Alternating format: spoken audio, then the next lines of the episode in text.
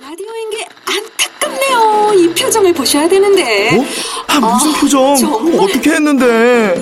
KBS 라디오 7개 채널에서 제공하는 최고급 정보들을 사진과 기사 그리고 영상으로 확인하실 수 있습니다. 읽는 라디오 KBS 라디오 홈페이지 라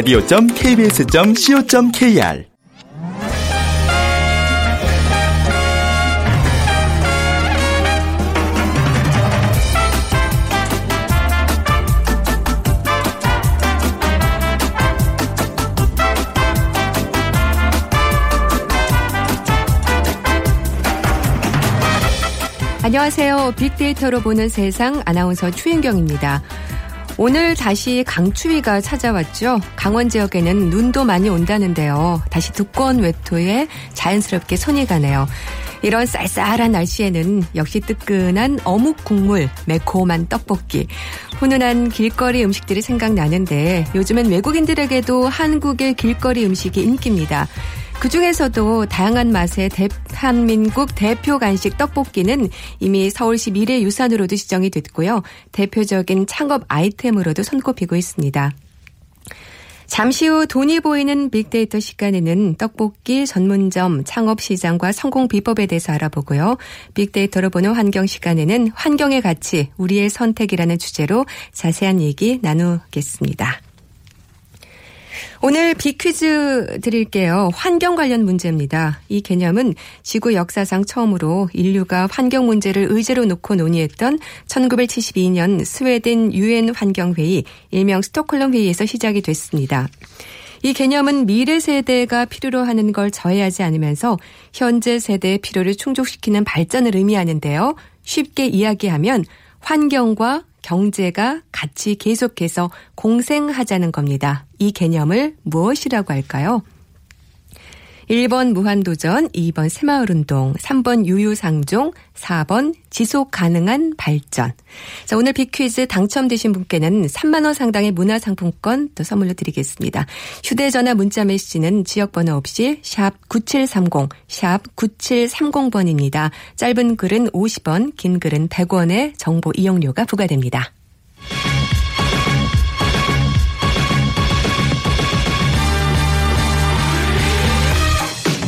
빅데이터로 알아보는 환경.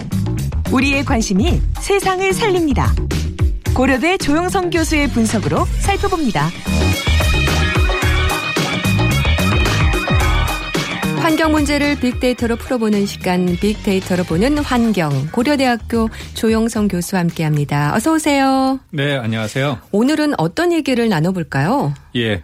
아무래도 환경이라 하는 것은 굉장히 가치를 갖고 있지만 그것을 이제 돈으로 이렇게 표시하는 거에 있어서는 굉장히 어려운 걸 느끼거든요. 네. 그렇지만 우리가 돈으로 표현할 수 있는 방법도 있습니다. 그래서 그러한 것을 좀 소개해 드리고 환경에 대해서 우리가 무엇을 생각하고 어떠한 선택을 하는 것이 중요한지에 대해서 한번 좀 다뤄보려고 해요. 네. 그렇다면 환경의 가치는 과연 얼마나 될까요? 이 환경에 대해서 우리가 가치를 매길 수 있는 걸까요? 사실 그게 가장 중요한 어, 질문이 될 수가 있는데요. 가격이라고 하는 거하고 가치라고 하는 것은 같은 듯 하면서도 다른 거거든요. 네. 특히 우리가 기업의 가치라고 할 때 기업의 가치를 우리가 보통 매출액이 얼마냐 또는 뭐 주식 한 주당 얼마냐 이런 것들로 얘기할 수 있지만 기업의 가치에서 우리가 또 따지는 것 중에 하나는 브랜드 가치라고 하는 게 있거든요. 예를 들면은 저희가 잘 아는 애플이라고 하는 경우에 2015년 3월 기준으로 해서 애플의 시가 총액이 우리 돈으로 해서 약 844조 원이래요. 네. 근데 그 중에서 애플이라고 하는 회사가 갖고 있는 브랜드의 가치는 144조니까 대략 한 20%가 되거든요. 근데 사실 이러한 브랜드라고 하는 것도 거래되지는 않지만 돈으로 매겨질 수 있는 그런 가치가 있는 거거든요. 그래서 시장에서 우리가 돈을 주고 거래할 수 있는 거를 시장 재화라고 하면은 환경처럼 가치는 있지만 시장에서 거래되지 않는 재화를 우리가 비시장 재화라고 이렇게 얘기를 합니다. 네. 근데 이러한 비시장 재화에 대한 가치를 어, 돈으로 환산하는 것이 굉장히 그 노력을 많이 해왔고요. 하나의 예를 들면은 한강의 가치라는 거에 대해서 한국 환경정책평가연구원에서 조사를 연구로 한 게 있는데 연간 1억 7천억. 그리고 한국 레저산업연구소에서 연구한 결과에 의하면은 한강 시민공원의 가치는 연간 1,100억. 그리고 국립공원관리공단에서 연구한 결과를 보니까 북한산의 가치가 한 6억 원. 그리고 산림청에서 발표한 우리나라 산림의 가치는 한 109조 원이 된다고 이렇게 얘기를 하고 있어요. 네. 그래서 사실은 환경의 가치를 100% 우리가 안다라는 것은 굉장히 어렵지만 그래도 돈으로 평가를 할 수는 있다라고 보는 거죠. 네. 그렇다면 이게 그 환경에 대해서 이 가치를 어떤 방법으로 평가를 하는 건지 좀 궁금해지네요. 네. 그 평가하는 방법도 여러 가지가 있고요. 오랜 어 시간 동안 많이 발전을 해왔습니다. 근데 이제 무엇을 대상으로 해서 평가를 할 것인가가 굉장히 중요한데요. 아까 말씀드린 가치라고 하는 것은 크게 우리가 직접 사용하는 가치. 예를 들면 우리가 어디 호수라든가 국립공원을 가게 되면은 네. 가서 어 트레킹도 할 수 있고 주위 경관도 볼 수 있고 또는 거기서 캠핑도 하고 하잖아요. 그렇죠. 그럼 그러한 것들이 전부 다 사용에 따르는 가치라고 할 수 있는데 또 비사용 가치라는 게 있는데 이건 뭐냐면 예를 들면 우리가 북극곰이라든가 남극의 펭귄을 보호하기 위해서 당신은 얼마만큼 지불할 의사가 있습니까? 물어보면은 실제로 북극곰이라든가 펭귄을 내가 가서 보거나 사용할 그런 건 없어도 그것이 존재한다라는 그만으로도 내가 뭔가를 기꺼이 돈을 아. 내고자 하는 그 의사가 있거든요. 예. 그런 걸 갖다 우리가 비사용 가치라고 하는 거죠. 네. 그래서 예를 들면은 여러 가지 그 추정 방법 중에서 어, 여행자 비용 접근법이라는 게 있는데요. 예를 들면은 2014년에 국립공원 관리공단에서 발표한 자료를 보니까 북한 산에 연간 한 715만 명이 이제 다녀가신대요. 그럼 만약에 북한 산을 다녀가기 위해서 1인당 한 만 원 정도의 비용을 쓴다 그러면은 연간 북한산에 들어가는 돈은 한 715억 원 정도가 된다고 볼 수가 있는 거죠. 네. 그럼 어렴풋이 북한산을 다녀가는 사람들이 사용하는 돈을 이용해서 북한산이 갖고 있는 가치를 어렴풋하게나마 계산할 수 있는 거예요. 네. 그리고 아까 말씀드린 그 북극곰이라든가 펭귄 이런 것들은 사실 우리가 사용하지는 않아도 존재한다는 그 자체가 우리에게 가치를 주기 때문에 그러한 것들이 사라지지 않도록 우리가 노력하기 위해서 얼마 큼씩이라도 돈을 내게 되거든요. 이런 걸 갖다가 우리가 뭐 유증 가치라든가 청지기적 가치라고 해서 이러한 것들을 조사할 때는 사람들에게 설문조사를 통해서 물어봅니다. 얼마를 내시겠습니까? 그럼 그러한 것들을 쭉 모아서 합할 수가 있는 거죠. 네. 근데 문제는 왜 이러한 평가를 굳이 해야 되는가 하는 그런 문제가 있는데 사실 환경이라 하는 것이 갖고 있는 가치를 돈으로 환산한다는 것 자체가 어떻게 보면 무리하다라고 볼 수가 있는데요. 이러한 정량화를 안 하다 보니까 어, 환경은 가치가 있어. 저것은 굉장히 좋은 거야. 그런데 막상 그것을 사용하려고 하니까 그 가치가 좀 더 저평가되고 무시되는 경향이 많았던 거죠. 예를 들면 우리가 어떤 지역을 개발한다고 할 때 개발을 하면서 고용이 증대하고 일자리가 많이 생기고 돈이 많이 드니까 우리가 이거를 좀 개발을 해야 됩니다. 라고 하게 되는데 그 경우에 우리가 잃어버리는 게 있는데 그건 뭐냐면은 고유한 가치. 예를 들면 어떤 산이 갖고 있는 가치라든가 네. 어떤 호수가 갖고 있는 가치라든가 이런 것들이 오염되고 훼손되는 것들로 인해서 잃어버리는 비용. 그거를 이제 전문용어로 우리가 사회적 비용이라고 하는데 이러한 것들에 대해서 평가를 제대로 안 하고 그러한 것들이 훼손되는 거에 대한 어떤 가치를 낮게 평가하게 되면은 기본적으로 우리의 선택이 올바른 선택이 안 될 수도 있는 거죠. 그렇기 네. 때문에 힘들지만 다양한 방법을 개발해서 환경이라든가 이런 시장에서 거래되지 않는 것들에 대한 가치를 자꾸 평가하려고 노력하는 겁니다. 네. 근데 사실 사람 개개인마다 약간의 평가 기준이 다르지 않습니까? 그렇죠. 계산된 환경의 가치가 얼마나 정확하다고 볼 수 있을까요? 그게 사실 어좀 많은 분들을 좀 어렵게 하는 것들 중에 하나인데요. 명확하지가 않습니다. 그러니까 그렇죠. 아까 말씀드린 뭐 한강의 가치가 연간 어 1억 7천억이다. 뭐 한강 시민공원의 가치가 연간 1,100억이다라고 했을 때 그 가치가 정말 얼마나 명확하냐라고 하는 것 때문에 논쟁거리가 되고 있어요.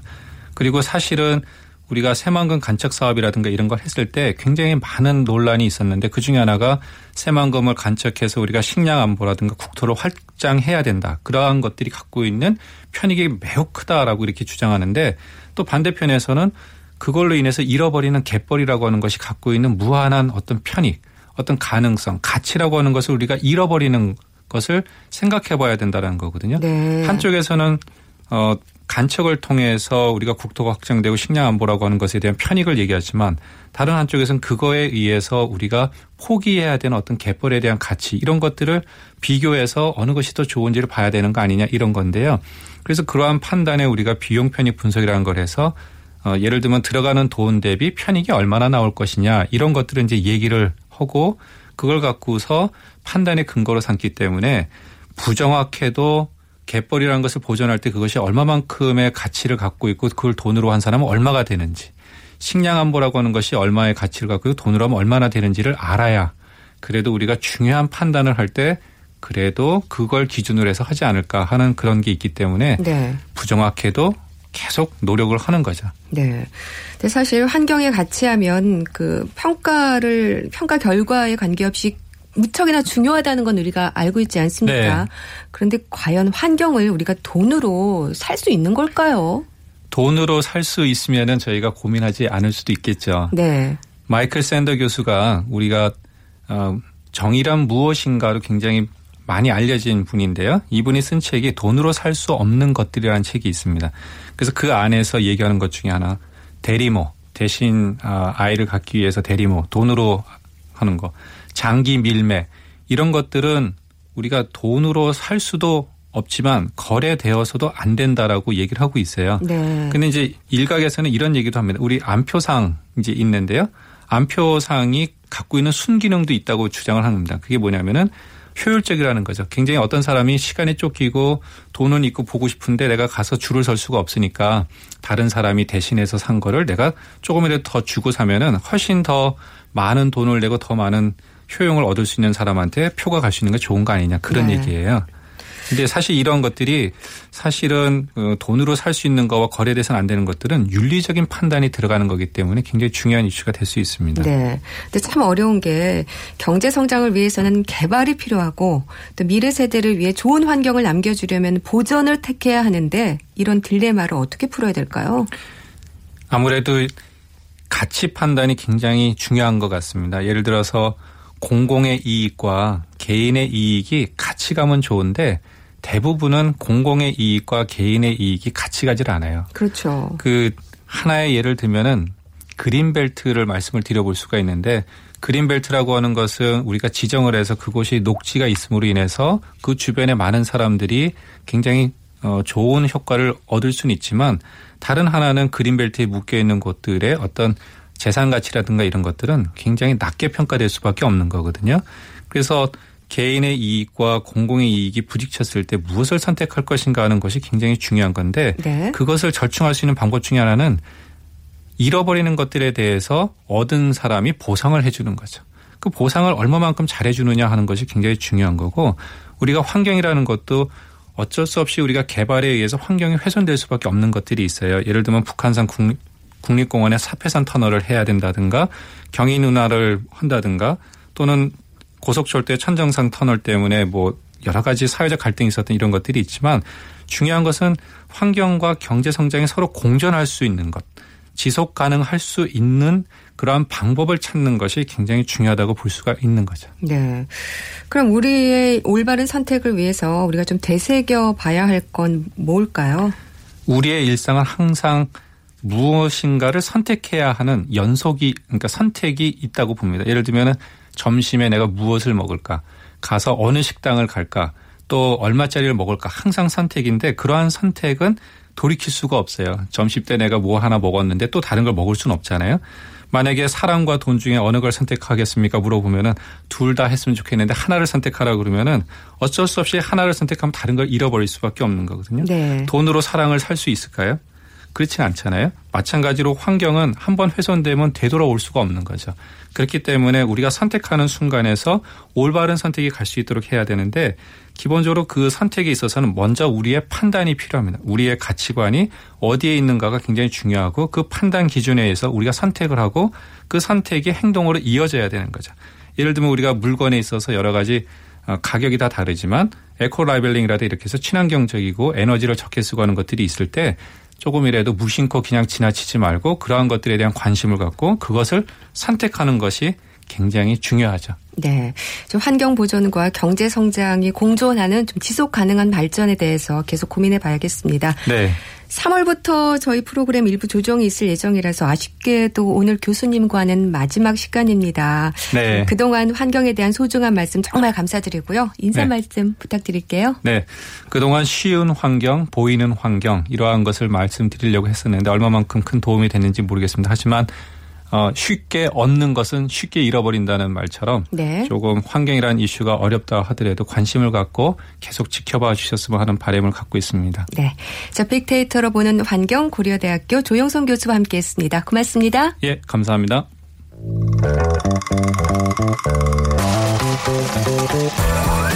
돈이 보이는 빅데이터. 창업피아 이홍구 대표와 함께합니다.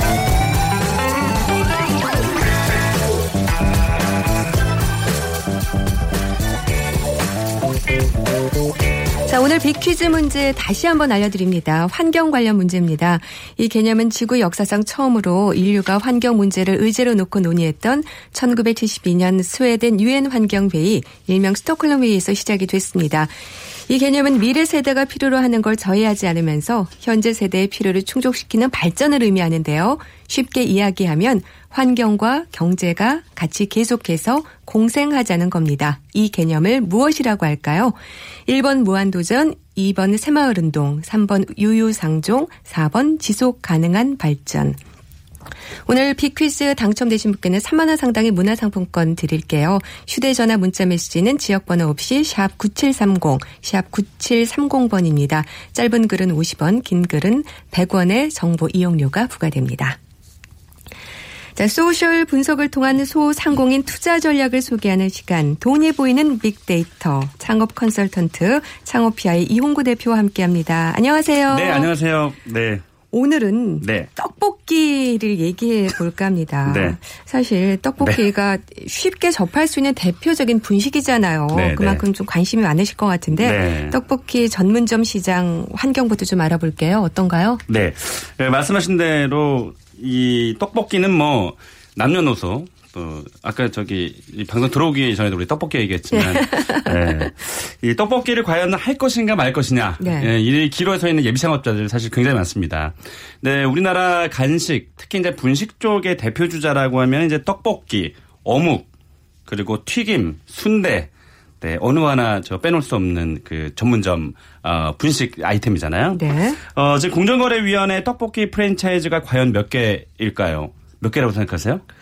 대략? 어, 브랜드가 우리가 알고 있는 브랜드는 사실 얼마 없는데 한 20개? 그 제가 오늘 네. 새벽에 일찍 일어나서 왜냐면 이게 매일 바뀌니까 네. 새벽에 일찍 일어나서 떡볶이라는 단어가 포함되어 있는 어, 그 검색창에 검색을 한번 해봤어요. 그러니까 공정거래위원회 가맹거래 사이트라는 사이트를 들어가시면 거기 네모 박스에 어, 원하는 그러니까 알고 싶어하는 단어를 치면 네. 그 해당되는 브랜드 수가 쫙 나오거든요. 그게 무려 65개예요. 아, 떡볶이와 관련된 네. 브랜드가 65개, 네. 65개나 되나요? 65개인데 근데 예. 이것도 떡볶이라는 단어를 포함하고 있지 않은 상호도 있을 거 아니에요. 예. 그것은 저희가 사실 알기에는 어려워요. 왜냐면 우리나라 프랜차이즈 수가 4,700여 개인데 그것을 다 뒤져가면서 이게 떡볶이일까 아닐까 사실 가늠하기 힘들거든요. 네. 그래서 떡볶이가 포함된 단어만 그냥 쳐봤는데도 65개가 나온 거예요. 그리고 어 이게 과연 몇 개일까? 그럼 떡볶이 전문점이 사실 떡볶이 전문점으로 분류하는 게 어렵잖아요. 왜냐면 순대도 팔고 떡볶이도 팔고 튀김도 팔고 뭐 심지어 라면도 파니까 네. 이걸 떡볶이 전문점으로 구분하는 게 사실 어렵기 때문에 단순하게 제가 그 포털 사이트에서 떡볶이라고 검색을 해봤더니 지도라는 그 페이지가 있거든요. 네. 거기에 약 9천 건 정도가 떴어요. 그러니까 대한민국에 떡볶이 전문점으로 하는 집은 약 9천 개 정도 된다라고 그러니까 무슨 보면 무슨 되고요. 떡볶이라고 음. 이름을 내건 곳들 얘기하는 그렇죠. 거죠? 떡볶이. 그리고 어 그럼 이게 9천 개의 떡볶이 전문점이 얼마큼 많으냐 사실 가늠하기 힘들잖아요. 판단하기 힘들어서 제가 김밥 전문점도 쳐봤더니 김밥은 15,605건. 그러니까 15,605개의 전국에 김밥 전문점이 있는 거고요. 네. 어, 분식 전문점은 이제 김밥과 떡볶이의 상위 개념이잖아요. 분식 다 포함하고 있잖아요. 그래서 전체적인 분식은 한 개가 지도에 예, 검출이 되었어요. 그냥 검색이 되었어요. 네. 아, 그만큼 이제 시장이 어, 지금 떡볶이가 제 생각에는 올해나 내년 정도면 아마 만 개를 돌파하지 않을까. 와. 어, 왜냐면 제가 어, 자료를 좀 뒤져봤어요. 그 네. 농림축산식품부가 발표한 자료인데 어, 이게 한 2016년 그러니까 올해 좀 발표한 자료가 있으면 좋겠는데 최근 어, 자료가 없더라고요. 그래서 2013년 가공식품 세분화 시장 보고서라는 보고서가 있는데 어, 여기에 국내 전체 떡볶이의 떡 시장 이게 어, 규모가 8,950억 원 정도 돼요. 그러니까 약 어, 3년 전에 와, 그렇게 네. 와, 그 수치로 보니까 대단하네요. 그렇죠. 그러니까 제가 제 생각에는 이제 2016년 2월이잖아요. 이게 아마 1조 원 가량 넘었을 것으로 추정이 되는데 이게 떡볶이 떡 시장 규모가 그렇다는 거고요. 이 떡볶이를 가지고 이제 요리하는 그 떡볶이의 그 매출 규모는 제 생각입니다만은 한 3조, 4조 원 정도 되지 않을까. 그만큼 시장이 굉장히 커지고 있고요. 네. 지금 중국으로 진출한 프랜차이즈 몇 개의 업체가 있거든요. 어, 굉장히 선전하고 있어요. 그리고 심지어 어, 어떤 연예인을 광고 모델로 해서 프랜차이즈 전개하는 곳이 있는데 지금 뭐 한류의 바람이 굉장히 거세잖아요. 그래서 뭐 중국에서 제 생각에는 떡볶이에 대한 열풍이 중국인들을 예, 사로잡지 않을까 그렇게 생각이 됩니다. 네. 빅데이터 상으로 보면 어떻게 나오고 있나요? 네, 그 어, 빅데이터 그러니까 소셜 분석을 통해서 네. 제가 한번 어, 우리 국민들이 떡볶이에 대해서 어떻게 생각하고 있나 제가 한번 봤는데 어, 탐색어 맵이라는 어, 것을 통해서 보면 떡볶이와 연관되어서 이제 뭐 포스팅을 하거나 뭐 이렇게 뭐 일기 형식으로 쓰거나 이제 이런 소셜을 분석해 놓는 거거든요. 그러니까 1등부터 10등까지 보면 떡볶이와 연관된 검색어가 맛. 결국 뭐 맛이 있다 없다 뭐 이런 연관어겠죠. 네. 결국 맛이고요. 맛이 좋아야 되겠죠. 그리고 두 번째는 이제 집. 어, 3위가 튀김이에요. 그래서 저는 이, 튀김. 어, 이런 것을 봤을 때 우리가 떡볶이 집에서 무엇을 팔아야 되느냐가 여기서 판단이 되는 거거든요. 아, 떡볶이와 튀김은 한 몸이에요. 같이 가야죠. 맞아요. 근데 결국 어 저는 이제 튀김하고 떡볶이를 따로 포장해 달라고 하는데 네. 떡볶이에다가 튀김을 그냥 아예 얹어서 포장해 달라는 분들도 있잖아요. 네. 그러니까 그만큼 튀김은 말씀하신 대로 한 몸입니다. 네. 그리고 네 번째가 맛있다. 다섯 번째가 국물. 어 최근에 이제 이 국물 떡볶이 시장이 조금 커지면서 국물이 조금 어, 자작한 그런 국물 떡볶이 좀 인, 저, 어, 인기를 끌고 있고요. 네. 그리고 이제 7위가 먹고 싶다. 어, 10위가 이제 친구에서 친구랑 같이 가기 좋은 음식점이다. 이렇게 볼 수 있고요. 어, 또 중요한 그 탐색어 여론이라 그래서 긍정이냐 부정이냐 중립이냐 이제 이런 것을 판단할 수 있는 탐색어 여론을 제가 소셜 분석을 통해서 한번 오늘 새벽에 봤거든요. 역시 1위가 맛있다라는 네. 어, 검색어가 가장 많았죠. 역시 떡볶이 맛있습니다. 두 번째가 먹고 싶다. 3위가 좋아하다. 4번째가 행복. 어, 행복하죠. 맛있는 네. 거 매운 거 먹으면. 예. 그리고 다섯 번째 5위가 기억하다. 기억하고 싶은 맛집 뭐 이런 거고요. 어 6위가 좋다. 7위가 파- 맵다. 8위가 맛있는. 9위가 매콤한. 10위가 맛나다. 이래서 1등부터 10위가 부정 어, 검색어 하나도 없었어요. 네. 어, 그래서 떡볶이는 전 국민이 좋아하는 간식거리다. 오늘 점심 떡볶이를 먹어야겠습니다. 그러니까 사실 저만 해도 어렸을 때 네. 용돈 타서 바로 떡볶이 사 먹었던 그 기억이 나요. 아 그래요? 예. 그때는 떡볶이가 귀했나요? 용돈을 꼭 받아야만. 아, 그렇죠. 초등학생 때만 네. 해도 기다려서 그 매콤한 떡볶이를 아, 먹었던 그 추억 그쵸. 때문에 떡볶이 하면 떡- 우리가 아, 네, 긍정적이고 초등학교? 좋은 네. 생각이 나는 것 같아요. 맞습니다. 예. 그렇다면 이 떡볶이는 언제부터 우리가 먹게 됐는지 궁금해지네요. 네, 시간이 지금 많이 없으니까 제가 짧게 말씀드리면 이게 이제 17세기 이 문헌에 의하면 17세기 무렵에 이 파평 윤 씨의 종갓집에서 어, 소고기랑 같이 이렇게 떡을 버무려 먹었나 봐요. 근데 그게 굉장히 맛있었나 보죠. 그래서 이것을 어 이제 왕이 드시게끔 그래서 네. 궁중에 올렸는데 아, 궁중 떡볶이. 예, 왕께서 엄청나게 맛있게 드신 거죠. 예. 그래서 이게 시- 지금까지 이제 그 단어가 궁중 떡볶이라 그래서 이 소고기를 버무린 그런 궁중 떡볶이 얘가 이제 어, 우리나라 최초의 떡볶이라고 알려져 있고요. 네. 또 우리가 지금 흔히 먹고 있는 매운 떡볶이는 고추장 떡볶이는 며느리도 몰라 아무도 몰라 이렇게 굉장히 유명했던 신당동의 그 떡볶이 그게 1954년도에 이분이 지금 이제 작고 하셨지만 1953년도에 잔치집에 갔다가 네. 떡을 고추장에 빠뜨렸대요. 아. 이게 자료에 이렇게 나와 있더라고요. 네. 근데 어떤 자료는 짜장면에 떨어뜨렸다 그러고 그래서 보니까 어 그때부터 이제 이 고추장에 빠진 게 너무 맛있었던 거지. 예. 그래서 신당동에 이것을 오픈했는데 아 그때 이제 뭐 불티나게 팔린 거야. 뭐 즉석 떡볶이가. 그래서 그러다가 1970년도에 어떤 한 라디오 방송에 예. 이 소개가 된 거예요. 그러면서 이제 전국적으로 이 신당동 떡볶이가 굉장히 유명해진 아, 이렇게. 그렇게 된 거군요. 네.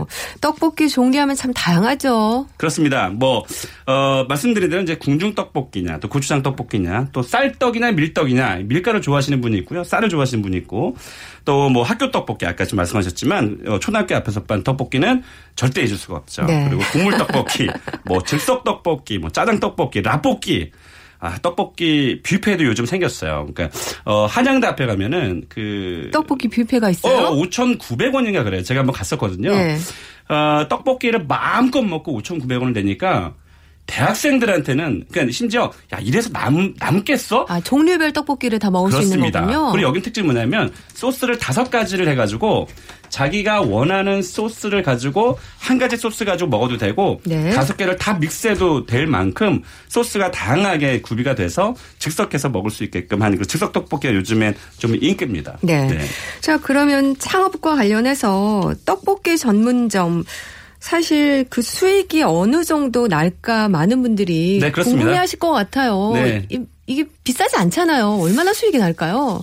저희 우리 그 최은경 아나운서께서도 아까 저기 바- 여기 방송 들어오기 전에 어, 그거 궁금하셨잖아요. 네. 이게 치킨집 얼마 벌고 뭐 떡볶이 얼마 벌고 떡볶이는 결국은 사실 밀가루를 가지고 하느냐 쌀을 가지고 하느냐에 따라서 조금 달라질 수 있는데요. 네. 결국은 밀가루로 가지고 장사하는 곳들이 마진이 그러니까 수익률이 굉장히 높거든요. 네. 그래서 면집, 그러니까 국수 같은 경우도 3,000원에 팔아서 저거 남겠어 하지만 남으니까 하는 거거든요. 그래서 밀가루의 그 원 재료비가 사실 얼마 안 들어가기 때문에 그 재료비와 인건비, 임대료, 기타 비용을 다 따지고 봤을 때 수익률은 물론 이제 뭐 월세가 얼마에 따라서 다르겠지만 수익률은 약 30% 정도 내외라고 보시면 될 것 같아요. 그래서 네. 뭐 2천만 원을 팔았다. 그러면 600만 원 정도가 순수익으로 남을 수 있겠습니다. 네.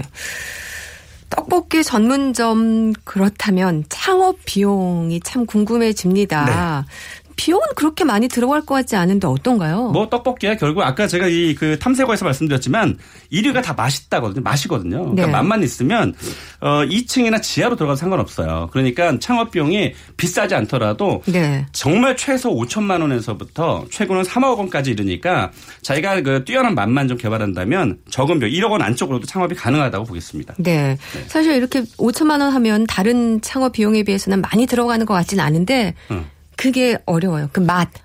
그렇죠? 맞아요. 맛이 어려워요. 그런데 이게 지금 보증금 예를 들면 천만 원에 네. 이 지하 같은 데 월세 없는 데 많거든요. 그럼 시설비에서 4천만 원만 들여도 충분히 가능하니까 너무 어렵게만 생각하지 않으셔도 될 네. 것 같아요. 그럼 앞으로의 전망 좀 어떨까요? 그렇습니다. 제가 말씀드린 대로 국민 아이템입니다. 떡볶이는 역시나. 네. 그래서 앞으로의 전망은 굉장히 밝으나 어, 최근 아시겠지만 뭐 유명한 프랜차이즈들이 좀 생기면서 어, 정말 어, 내가 제대로 차별화된 전략이나 아니면 상품을 만들지 않고서는 네. 어, 아무리 전망이 좋다 그래도 뭐 성공할 수 없잖아요. 그렇지만 전체적인 사용을 봤을 때는 전망이 굉장히 좋다라고 할 수 있고요. 네. 어, 또 요즘에는 특징이 인테리어를 좀 카페형으로 예쁘게 만드는 게 추세예요. 그래서 저기 강북구 쪽에 가면 완전 진짜 저는 카페인 줄 알았거든요. 네. 그런데 들어가 보니까 떡볶이를 팔고 있는 거예요. 그래서 거기는 2인분에 뭐 9,500원 이래서 네. 즉석 떡볶이로 해서 거기도 좀 각광을 받고 있습니다. 이제 네. 그래서 이 즉석 떡볶이 시장으로 좀 도전을 하면 어, 괜찮지 않을까 싶습니다. 네.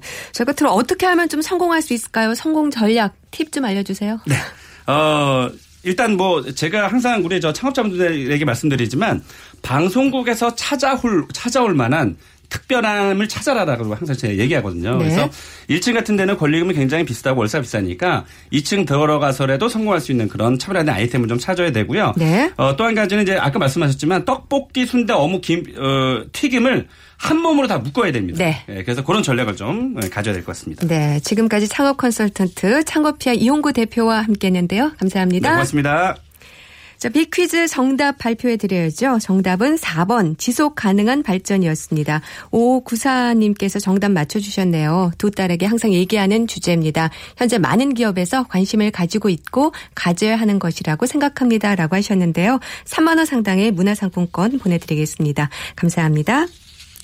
자, 빅데이터로 보는 세상 오늘은 여기서 인사드립니다. 저는 내일 오전 11시 10분에 다시 찾아뵙겠습니다. 지금까지 아나운서 최인경이었습니다. 고맙습니다.